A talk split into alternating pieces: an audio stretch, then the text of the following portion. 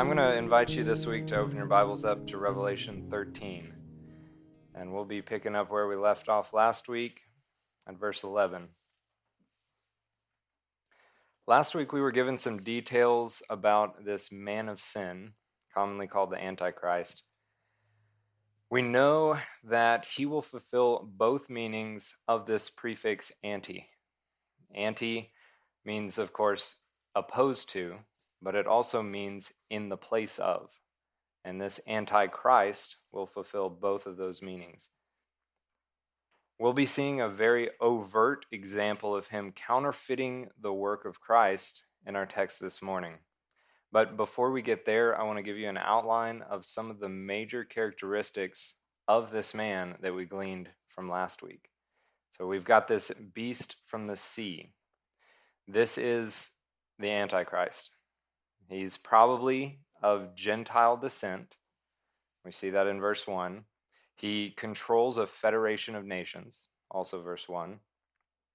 He is a what Daniel sees as a composite creature of past empires. And we see that in verse 2. He's empowered by Satan, also verse 2.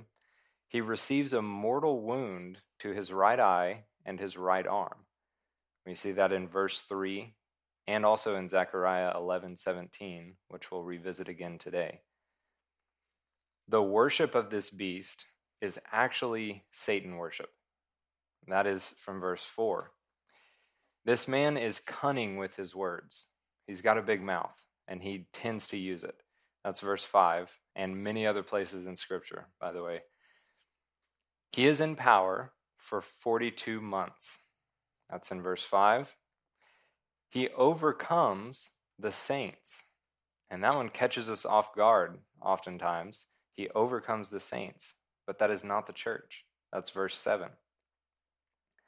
He will be worshiped by all whose names, quote, have not been written in the book of life. That is verse 8. So we have all of these many different characteristics of this man of sin that we saw last week. This week, we will add a few more details to this list, and we'll also be introduced to this other part of this satanic duo, the beast from the earth. And the beast from the earth is who is commonly called the false prophet.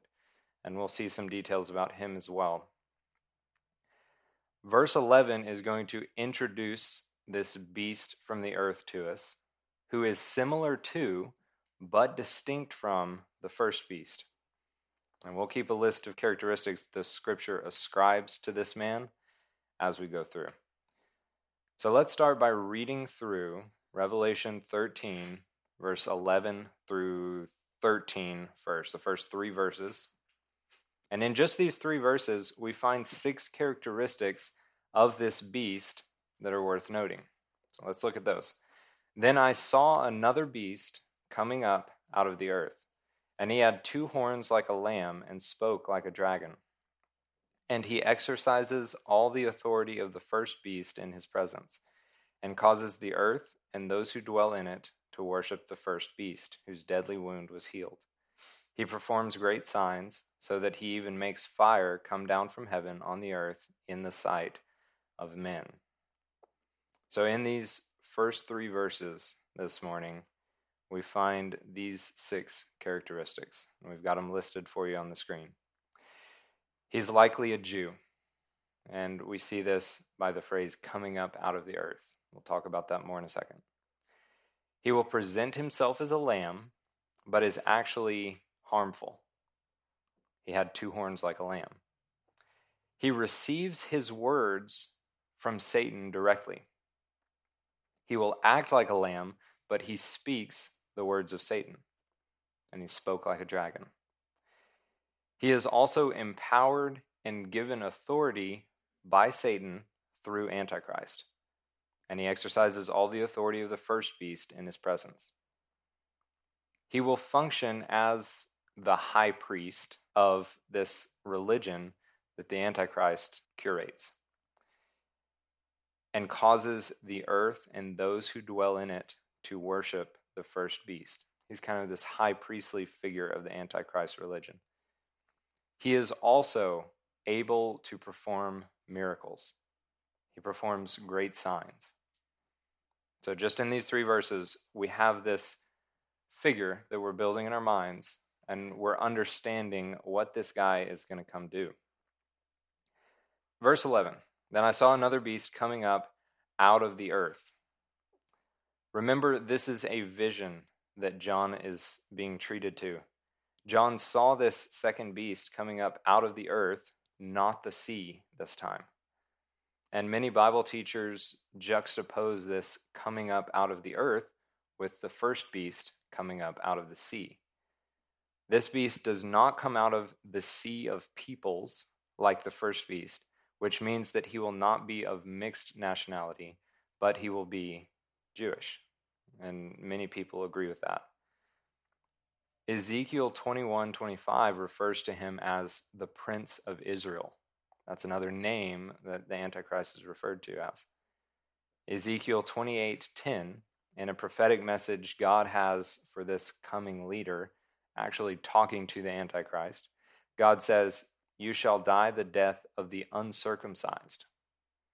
Now it's interesting that he, he says you'll die the death of the uncircumcised if he was uncircumcised. This seems to point to the fact that he would be of Jewish descent of the circumcision.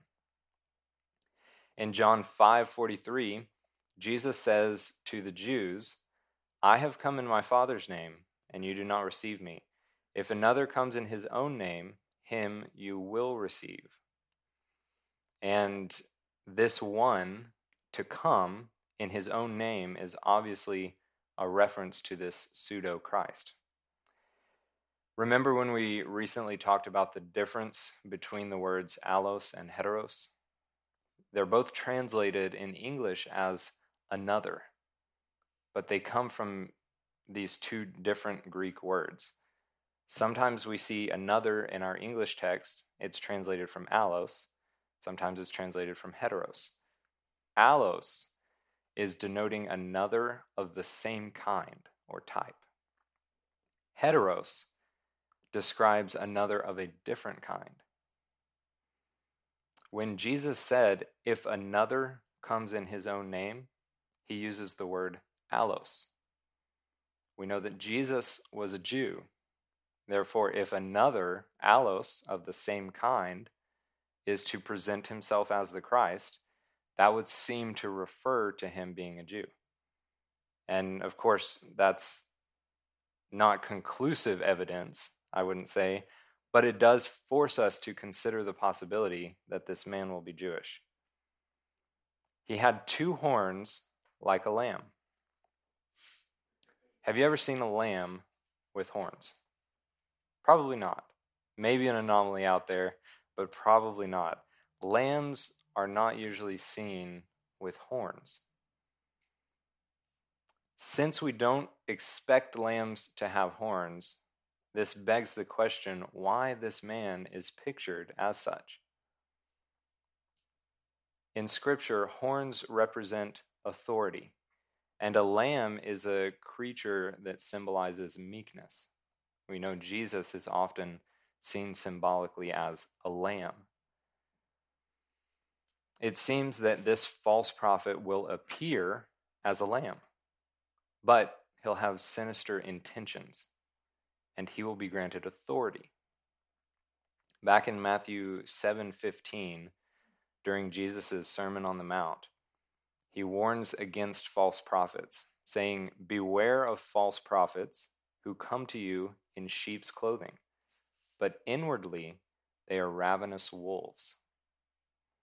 So we have this idea of false prophets, funny enough, coming as sheep in appearance, but they're actually ravenous wolves. And this idea of a false prophet appearing as a sheep is not new. Paul also warns the Ephesian elders about the coming problem of false teachers using this same illustration. It's recorded in Acts 20, verse 17. Paul tells the Ephesian elders, Therefore, take heed to yourselves and to all the flock, among which the Holy Spirit has made you overseers, to shepherd the church of God, which he purchased with his own blood. For I know this, that after my departure, savage wolves will come in among you, not sparing the flock. Also from among yourselves men will rise up, speaking perverse things to draw away the disciples after themselves. So we have this idea again false teachers presenting themselves as sheep, as part of the flock, but really wanting to draw the flock away and draw them to themselves. And our text says that he spoke like a dragon. He had two horns like a lamb and spoke like a dragon. Now, the dragon was already identified for us in Revelation 12, verse 9. And it's identified as Satan. So we can understand this dragon to be Satan. So we're seeing that this figure will be given his speech literally by Satan. He will deceive the world by acting like a lamb, presenting himself as a lamb, a peacekeeper. But speaking the words of Satan, he'll take over. Verse 12 And he exercises all the authority of the first beast in his presence, and causes the earth and those who dwell in it to worship the first beast, whose deadly wound was healed. Now, this verse shows us a couple of very important things. First, we get a job description of this false prophet. His job is to cause people to worship the Antichrist, the first beast. And like I said, he is basically in this high priestly role. Second, Antichrist and the false prophet are not against religion. Take note of that. The Antichrist and the false prophet are not against religion. However, they are against a personal relationship with Jesus Christ.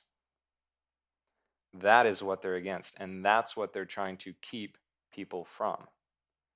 If they can keep you away from Jesus by instituting another type of religious system, that's what they're going to do. And that's the plan. To worship the first beast whose deadly wound was healed. Some scholars view this as a counterfeit to the resurrection of Christ. This pseudo Christ, presenting himself as Christ, will go through this pseudo resurrection. And there are reasons that I don't think that it's actually going to be a resurrection, and we'll take a look at that. But as far as it being a counterfeit resurrection, that certainly seems like what's going on here. Um, we have this beast who rises up, presents himself as a lamb, just like Christ, coming in peace, and through peace, he takes over. He sustains a deadly wound. Now, it doesn't say that he's actually killed, but he does receive this mortal wound. And it says that this wound was healed. It sounds like this wound will be so severe that it will be easy to pass it off as him dying and coming back. But in reality, I think that Satan probably heals him and presents it in some sort of a deceptive way as a resurrection. Now, Satan doesn't have the power to raise someone from the dead. He does not possess that power. So, how is this done? Well, first, I want to get some background on what Satan is able to do, what he's capable of. So, if you remember back in Exodus 7, we have this account of Moses appealing to Pharaoh in Egypt. Again and again, Moses asks the Pharaoh, Hey, let the Hebrews, the Israelites, go so that we can worship God and please Him. Again and again, Pharaoh does not comply. And the first couple times, Pharaoh hardens his heart. And then, side note, later attempts that Moses makes, it says that God hardened Pharaoh's heart. So the first few times, Pharaoh hardened his own heart. The last few times, God strengthened Pharaoh in the position that he had already chosen. When Moses brought the plagues onto Egypt, Pharaoh had his little team of magicians, and they're called magicians. That's the translation that we have in the New King James, at least. But they're really practitioners of the occult. They are satanic individuals, and they possess this power from Satan. And they are able to duplicate some of the plagues that God brings through Moses. So they do actually possess some power. And we should not approach this as being parlor tricks. There's nothing in the text that indicates that the duplications of God's miracles were faked in any way. It seems that they actually had these powers and abilities. And this was a display of Satan's abilities and the occultic power of the Egyptian magicians. And so they were able to duplicate turning the water of Nile into blood and bringing frogs out of the Nile. Those are the plagues. They could also change their staffs into snakes. That was a little bit before this account. But they were unable to turn the dust of the earth into lice. That was something that God was able to do, but Pharaoh's magicians could not replicate. What's the difference between those first two and the third plague? There's one very distinct difference. The third is what I would call a miracle of creation. Satan does not have the power to bring life from non life. God alone possesses that power. So, water into blood, okay, he can do that. Bringing frogs out of the Nile, okay, he can do that. Turning inanimate dust from the ground, and it seems this is literal, into lice, non life to life, he can't do that. And this is one of the big reasons that I believe this resurrection will be completely counterfeit. It will not be a literal resurrection of the Antichrist. Antichrist could sustain a wound that appears to be fatal, but is not actually fatal. And Satan could certainly heal him of that wound and pass it off as a resurrection. And this would certainly captivate people's attention. You know, in our world, even today, everybody's looking for a good story. You you'll turn on the news and there's all this sensationalism. Everything's being sensationalized, and everything is big news, honestly. And this would be a wonder that would deceive many, many people into following this Antichrist. So, all of this paints this picture of the false prophet being an apostate Jew who disguises his true intentions until the Antichrist proclaims himself to be God. And by then, he would have already deceived the Jewish people into a treaty with Antichrist. And at the midway point in the tribulation, the Antichrist would uncover his true intentions, and the false prophet would uncover his true intentions with him. So it would kind of all at once, this thing unfolds. The abomination of desolation occurs. The Antichrist sets himself to, up to be worshipped as God, as told in 2 Thessalonians 2. And then the Jews realize that they've been deceived. They flee to the wilderness. They're kept there for 1260 days. They're protected. Now let's look at verse 13. He performs great signs so that he even makes fire come down from heaven on the earth in the sight of men. It seems that signs and wonders are this false prophet's go to move. That's kind of his ace in the hole here. He will amaze with supernatural displays of power. It says he makes fire come down from heaven on the earth in the sight of men. So he makes sure people see what he's doing. It's no good if nobody sees it. And it shouldn't take us by surprise that Satan can empower this false prophet to call down fire. In the first chapter of Job, Satan uses this same method to destroy Job's sheep and his servants. It says that fire came down from heaven. We know from our context in Job 1 that Satan had already talked it out with God. God had allowed Satan to call down that fire on Job and his house. So it shouldn't take us by surprise that he's calling down fire here. Um, and this is also reminiscent of Elijah's ministry. You know, we talked about Elijah several weeks ago, but if you remember in 1 Kings 18, with that whole incident with the prophets of Baal and trying to decide who is the real God, Elijah called down fire from heaven to show that Yahweh was God.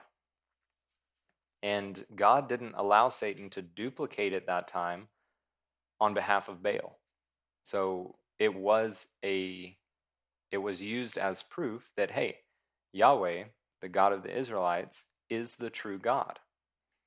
Now, here in the tribulation, God is going to allow Satan to call down fire. This apparent reference to Elijah is another piece of circumstantial evidence that kind of builds on the idea that Elijah will be one of these two witnesses. And I think that it'll be Moses and Elijah. We've talked about that. Verse 14 And he deceives those who dwell on the earth by those signs which he was granted to do in the sight of the beast, telling those who dwell on the earth to make an image to the beast who was wounded by the sword and lived. He deceives those who dwell on the earth by those signs which he was granted to do in the sight of the beast. We should all be familiar with the phrase, those who dwell on the earth, by now because we've looked at it before in pretty good detail. And this is the same phrase used here. Katoikeo, dwell in the sense that they're comfortable in the earth. We do not dwell on the earth in that sense. We're not comfortable here because we know that we're just passing through. So believers are not in this category of dwelling on the earth. And I think that's especially true of this time of the tribulation. Turn with me real quick to Second Thessalonians chapter 2. We're going to look at verse 9 through 12. And this also confirms the fact that this lawless one will bring about counterfeit miracles. Second Thessalonians 2 9 through 12 reads, the coming of the lawless one is according to the working of Satan, with all power, signs, and lying wonders, and with all unrighteous deception among those who perish, because they did not receive the love of the truth, that they might be saved. And for this reason, God will send them strong delusion, that they should believe the lie, that they all might be condemned who did not believe the truth, but had pleasure in unrighteousness. What a difficult place we put ourselves in when we look to signs and wonders as validation of a message. We paint ourselves into a corner because signs and wonders are not the most sure testimony. What is the most sure testimony? What is the best way to validate a message? It's comparing it to the Word of God, to the written record that we already have. I like what Tim LaHaye says in his discussion of this verse in his book Revelation Unveiled. He says, This predicted demonstration of supernatural, miraculous power should warn us of the significant truth that the mere display of supernatural power does not suffice as evidence that a matter or practice originates with God. I love the way he put that supernatural power does not suffice as evidence that a matter or practice originates with God, because power can be displayed from both sides. And although I don't believe that we as believers will be around to see these events take place on earth, there will always be deceivers of some sort who want to separate us from the flock of God. We must validate every message against the standard of God's word, not the standard of our own experiences. Because our own experiences are extremely subjective. God's word is unchanging.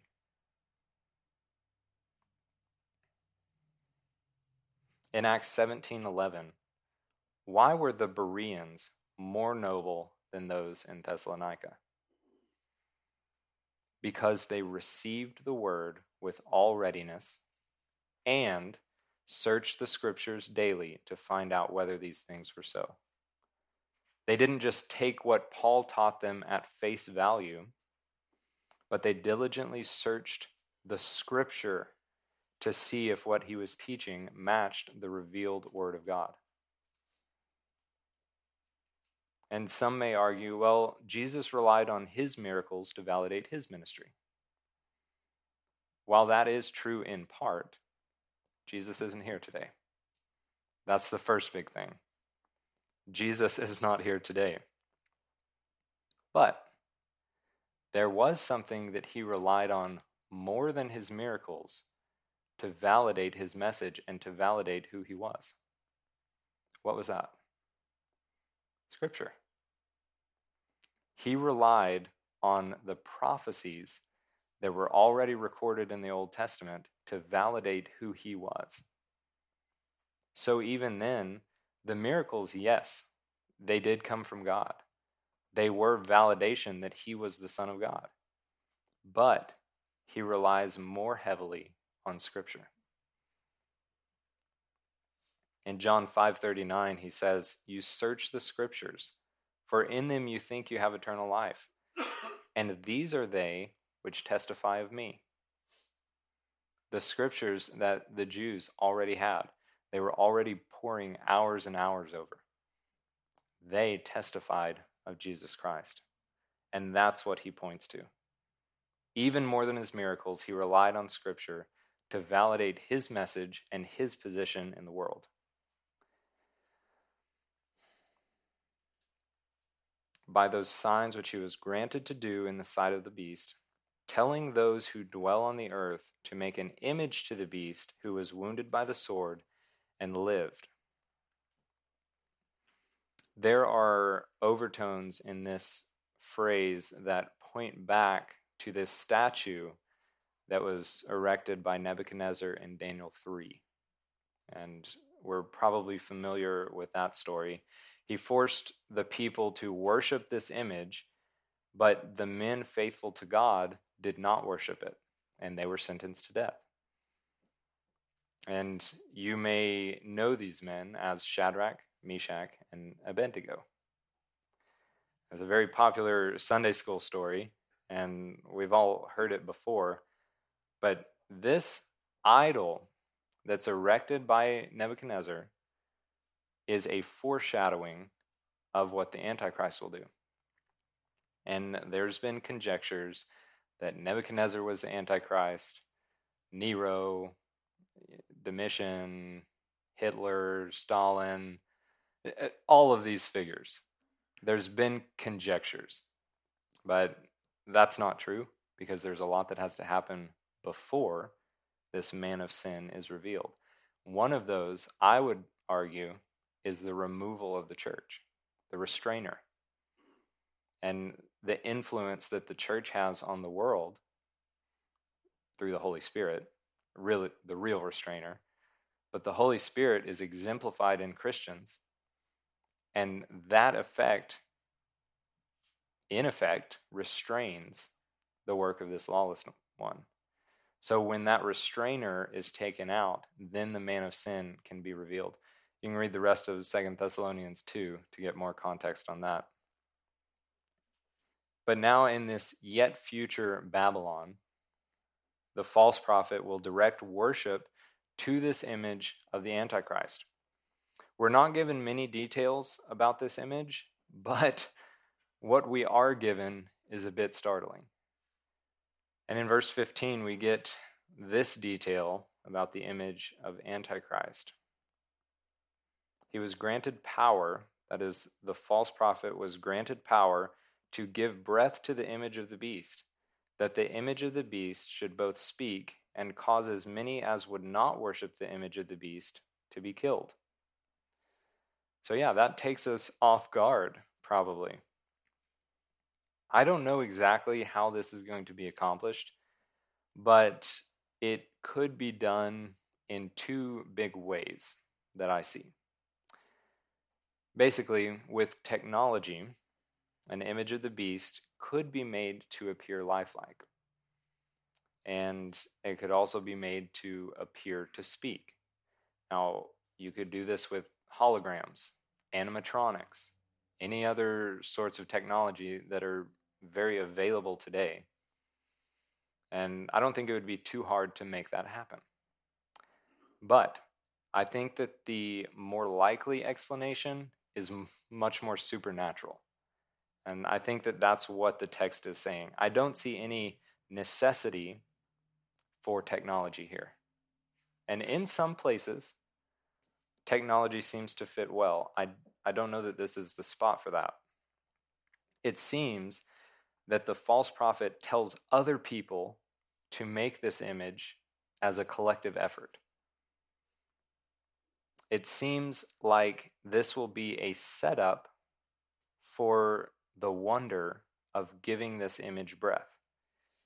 And in a supernatural and occultic display of power, the false prophet will give breath to this image so it can speak and, quote, cause as many as would not worship it to be killed. So it seems like the false prophet uh, entices other people to create this image. So he's not actually creating it himself, but then he's given the power to give it breath. Breath is translated from pneuma in the Greek. That is also the word that's translated as spirit. There's something lifelike that he gives this image. A little bit unsettling. But even worse, it says that uh, it could both speak and the image could cause as many as would not worship it to be killed. Something about the image intrinsically is playing into people being killed. And I have no idea how that's going to work out. I don't know really what this is saying. So maybe if you look into it further, you can let me know. But regardless of the specifics, we know that being a Gentile believer during the tribulation means persecution and death. That's the long and short of it. Um, whether the image causes the killing or the Antichrist himself, we do know that the Antichrist will persecute and will kill Christians, and he prefers the method of decapitation. And we'll see that later on in Revelation. Verse 16 and 17 He causes all, both small and great, rich and poor, free and slave, to receive a mark on their right hand or on their foreheads, and that no one may buy or sell except one who has the mark or the name of the beast or the number of his name. So 16 is saying he, being the false prophet, causes all, both small and great, rich and poor, free and slave, to receive a mark on their right hand or on their forehead. There is no protected social class from this mark, from this beast system. Everyone is subjected to this mark and to his worship if they comply. If they don't comply, they cannot buy or sell. They cannot engage in any commerce. And they're put to death. To receive the mark on their right hand or on their foreheads. This mark will likely be an ode to his seemingly deadly wound that was healed. And Zechariah 11 17, I told you we would revisit this. That verse gives a physical description of Antichrist. It says, A sword shall be against his arm and against his right eye. His arm shall completely wither, and his right eye shall be totally blinded. Interesting, to say the least, that this mark is placed on the forehead, right around the eye, and on the right hand, reminiscent of the arm that has withered. This mark is an identification with Antichrist. That is the main function of this mark. I also believe that those who take the mark will willingly identify themselves with the beast. Sure, there's going to be deception, and there will be a strong delusion that people will be given over to. But I actually think that this mark will have to be taken willingly, partially because if you take the mark, you cannot be saved. That is a personal choice. And I think that that's what we'll see. Well, not we. I think that's what they'll see. And I actually think that this mark is a bit overthought nowadays and, like everything else, sensationalized. People are concerned about their credit cards being the mark of the beast. And do not worry about your credit card being the mark of the beast. Now, you can be afraid of it for other reasons, but not because it's the mark of the beast. People are freaking out about barcodes, RFID chips, tracking implants, vaccines, you name it. There's a whole host of scary things out there. But to be completely honest with you, I don't necessarily think these ideas are on the right track. Now, there is some nuance to that, and we'll get into it. The word translated mark in our English Bible is from the Greek word charagma. And this is speaking of a stamp or an imprinted mark. And it seems to be talking about something like a brand. You're probably familiar with a cattle brand. Heat up this hot metal, press it against the skin, and it burns a mark, a brand, into the cattle. It identifies the cattle with its owner. That's the whole point of a brand. You've heard the the phrase trust your neighbors but brand your cattle. Yeah. So this is talking about something a mark, a brand, something of that nature. It identifies the beast's followers. And that no one may buy or sell except one who has the mark or the name of the beast or the number of his name. Since the beast controls the world commerce by this time, he will use that to leverage and to multiply his following. No one can engage in commercial activity without taking this mark. And it doesn't have to be something that's super technologically advanced. There can be a rule put in place. Hey, if somebody comes to you in the grocery store, does not have the mark, you don't let them purchase their food. That's all it takes. It can be a simple brand on the hand or on the forehead. If they don't have it, sorry, you can't buy. It can be as simple as that. Or it can be, you know, whatever else, a tracking implant, you know, what it, whatever you want to want to think it is. No one may buy or sell unless he has the mark, or the name of the beast, or the number of his name. Revelation 14 is going to tell us that anyone with the mark will suffer the wrath of God. So if you take the mark, you can buy and sell, but you can't be saved. This forces true believers to provide food and other necessary resources for themselves. And I think this is probably a big part why the Jews who are protected in the wilderness will be able to stay there long term. They'll be a community, they'll be self sufficient. they'll be provided for by God. They don't have to engage in outside commerce to survive. And then we see other people worried about this mark being a PIN number or something like a social security number, something along those lines. But they overlook a key element to the mark. It's not your number that we need to be worried about, it's his number that we need to be worried about. His number is the one to watch out for. And I was reading a little bit this week, and um, a quote stuck out to me from Tim LaHaye in his same book, Revelation Unveiled. And there are reasons why we cannot apply this quote today. And here's what he said He said, One can scarcely imagine the pressures of having to possess such a mark in order to secure the necessary food for his family. We can't say that today. This book was published in, I think, 1999, long before this COVID scare, long before the mandated vaccinations, the vaccine passports, all of that. And so he could make this statement. We could scarcely imagine the government having this much control over people. Well, here it is.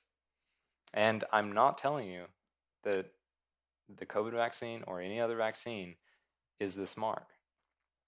But I do think that it's probably some type of preliminary run to see how the public reacts to this kind of thing. This kind of control and pressure from the government. Now, don't go crazy.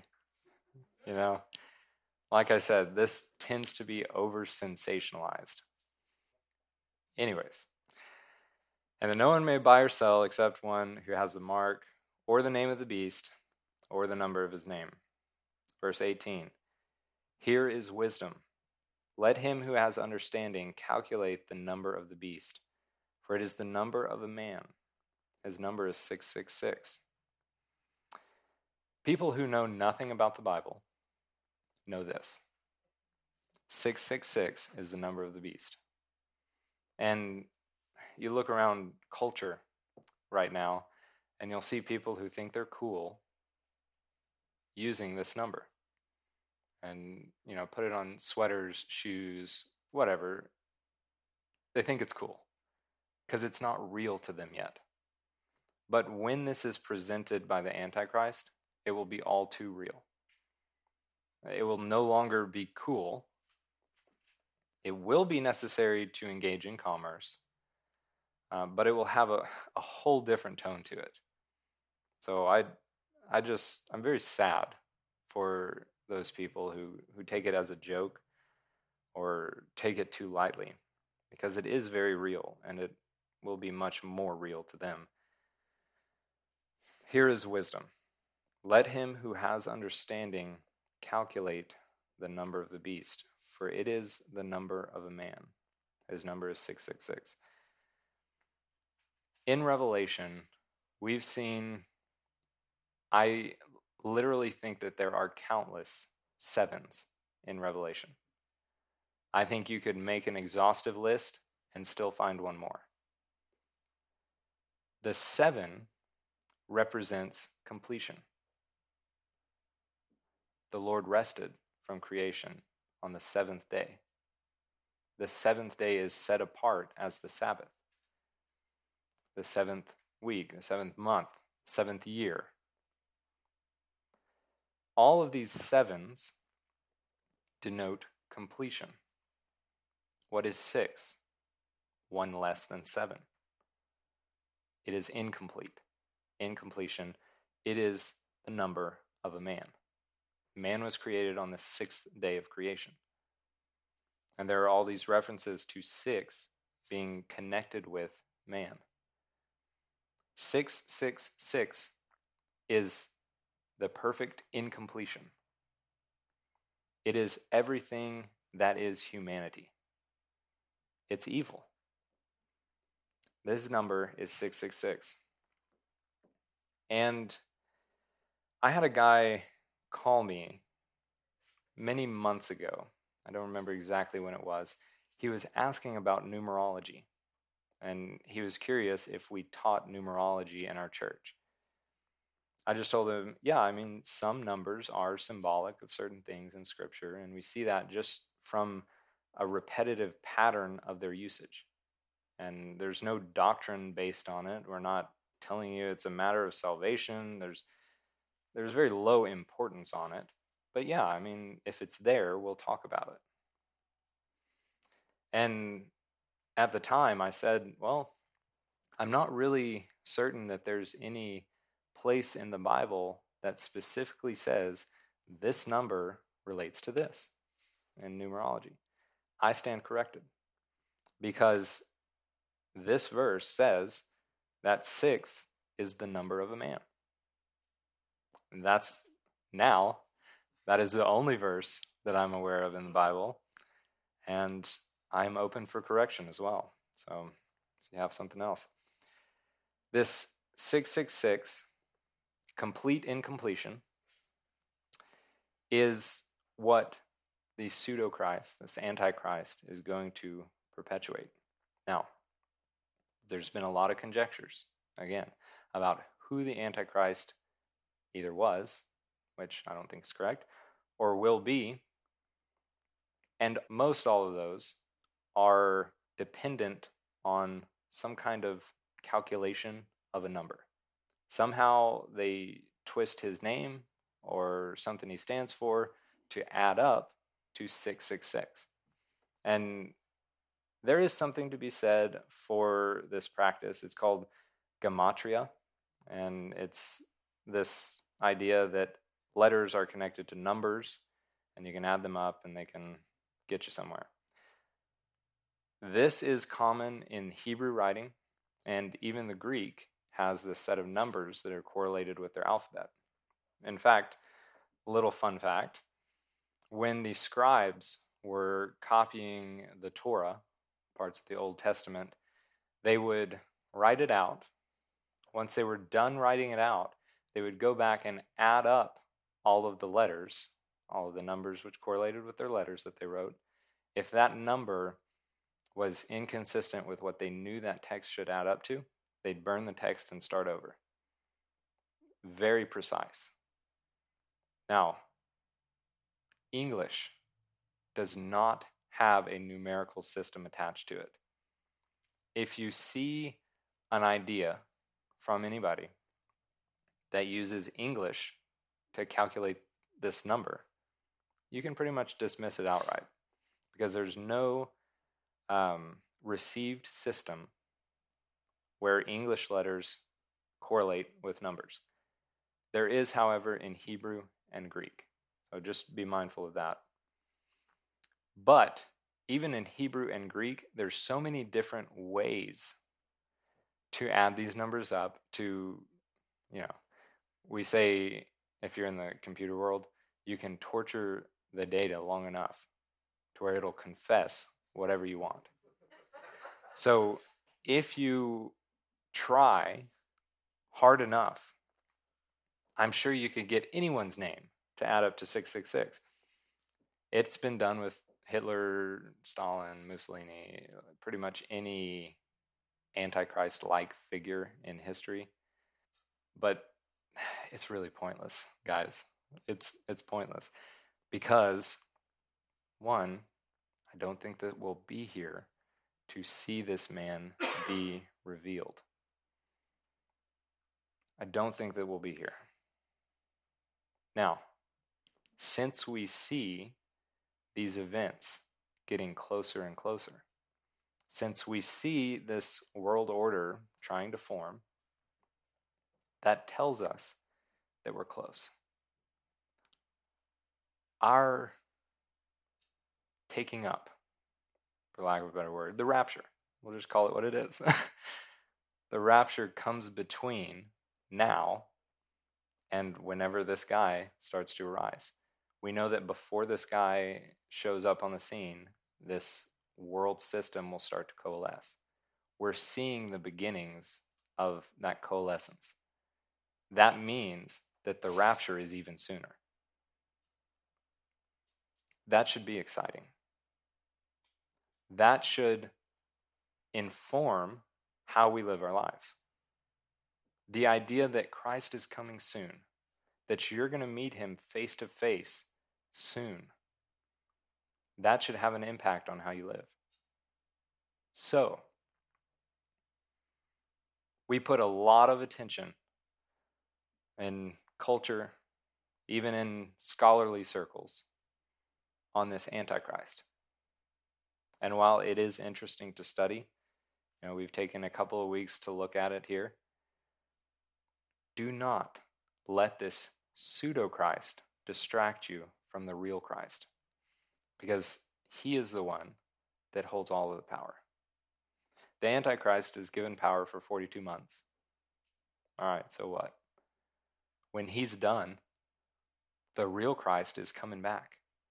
And he is coming with a sword coming from his mouth. He's coming to take back what's his. He's the one with the real power, the real authority. And he is the one with which we have to do. So don't let this this poser take you away from the true verified Christ. Let's wrap our study up this morning in a word of prayer.